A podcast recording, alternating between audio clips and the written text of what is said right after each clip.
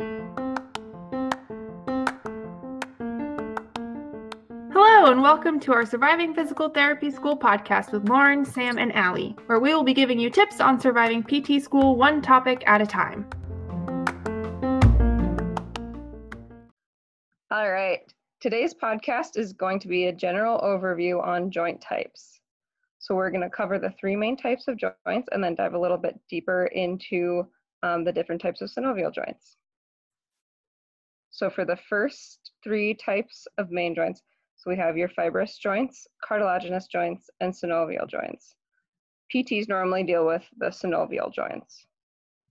When we're looking at fibrous joints, it's our sutures and our syndesmosis. Sutures are only found in the skull, so those are um, basically where the soft spots on baby skulls come together. They make sutures because there's different skull bones that then fuse into one.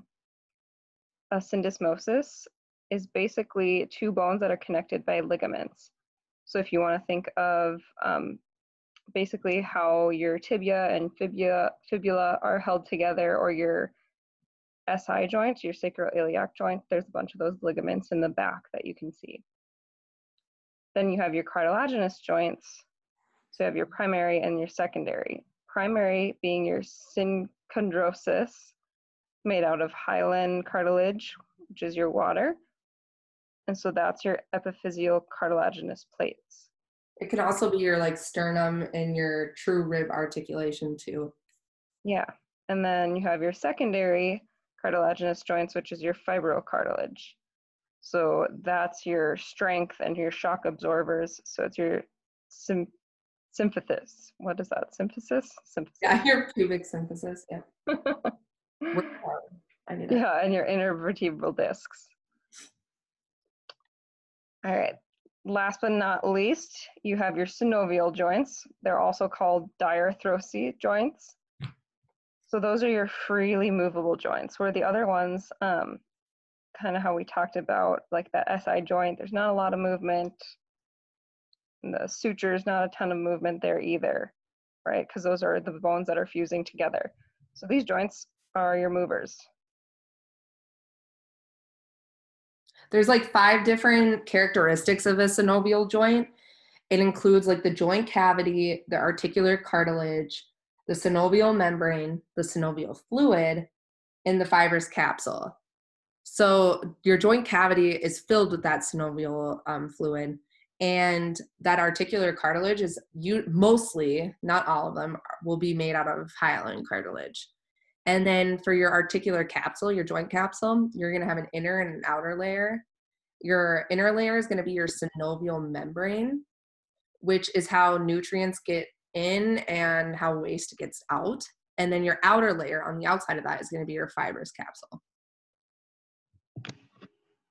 So we'll just keep going. Um, we're going to now break down this each of the synovial joints. Um, there's six types, and I just want you guys to be familiar with what degrees of freedom means. We're going to use that to describe each of these. So, a degree of freedom is the independent direction of a movement allowed at a joint. So, um, it will usually range from a degree of freedom of one, two, or three. And it's just a matter of what each direction, like flexion and extension, is a degree of freedom. It's one. So, um, having flexion and extension and abduction and adduction is two degrees of freedom because it can do those two different types of movements. So different types of planes that it can move in. We'll start with the plane, like planar joints. Those are uniaxial, so on one axis, and the movement that they do is gliding. This will be kind of like your intercarpal joints or your spine, and their degree of freedom is one. A hinge joint is also uniaxial. They have one degree of freedom, so that means they move from flexion and extension, and those will be your fingers and your humer- humeral ulnar joint. Um, this third one is probably one of the harder ones to get um, to get conceptually. It's biaxial. It's a saddle joint, and it has two degrees of freedom. So if you can just like imagine yourself riding on a saddle of a horse, like a horse, and you're in the saddle, you can kind of move front and back or you can move side to side. So that will be kind of like your um, that'll be your carpal metacarpal joint of the thumb, aka your CMC, and it will have two degrees of freedom, being able to flex and extend, and abduct and adduct. Your sternoclavicular joint does that as well. Do you guys have anything better to say about a saddle joint?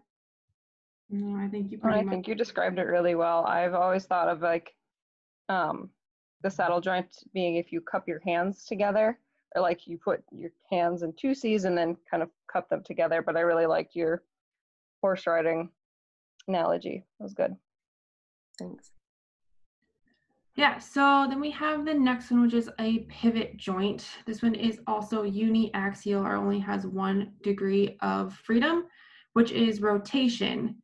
So this is like your C1 or C2 or your AA atlantoaxial joint or your proximal and distal radial ulnar joint. So it's like turning your head side to side or sort of that rotation of supination pronation movement.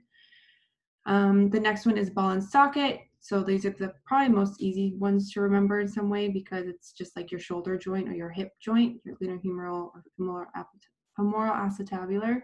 This one has three degrees of freedom. So it does flexion and extension, AB and adduction, as well as internal and external rotation. The last one we have um, of the synovial joints is the condyloid joint. This is biaxial. Um, so there's two surfaces with a condyloid joint.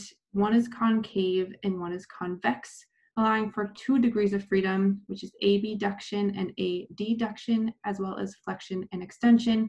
Examples are like the radiocarpal joint or the metacarpal phalangeal joints. So this allows you to, um, oh, what's it called? Like the, um, Ulnar Deviation. yeah, or an ulnar deviation. That's what allows you to do that movement, basically.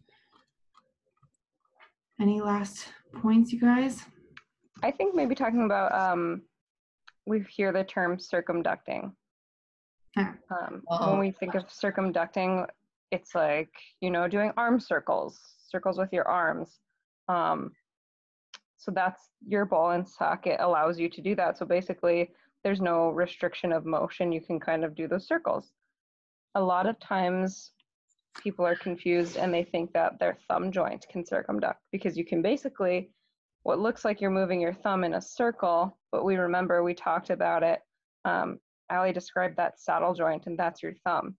So your thumb can't do true circumduction. It's actually just going back and forth between your flexion, extension, and your A, B, and adduction. So that's a key point to remember. Those ball and socket joints can circumduct, or your saddle joint is not actually circumducting. So I have a quick quiz question for you guys then um, to review. What are the three types of uniaxial synovial joints in the body? Okay. Well, you know you have your pivot one, so your C1, C2 joint, and that only does rotation. So I would say that one. Um, your elbow joint because it yep has that one degree of freedom, uniaxial, and then your plane joint because it can only really glide. So those are your three. That's correct. Good job. Thank you. Ellie, Ellie, you know, you said your elbow joint instead of just saying hinge.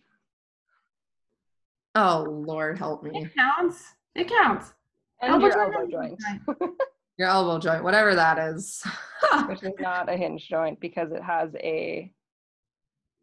What is your ulnar radial joint proximal? What is that? What kind of joint? joint. That's a pivot joint. Because technically, your whole elbow joint is a pivot and a hinge. And this is why we do a podcast. Shut up, everybody. well, that's all we have for joints. Hopefully that Okay. helped if you're riding in the car and just wanted to go over some of the joints.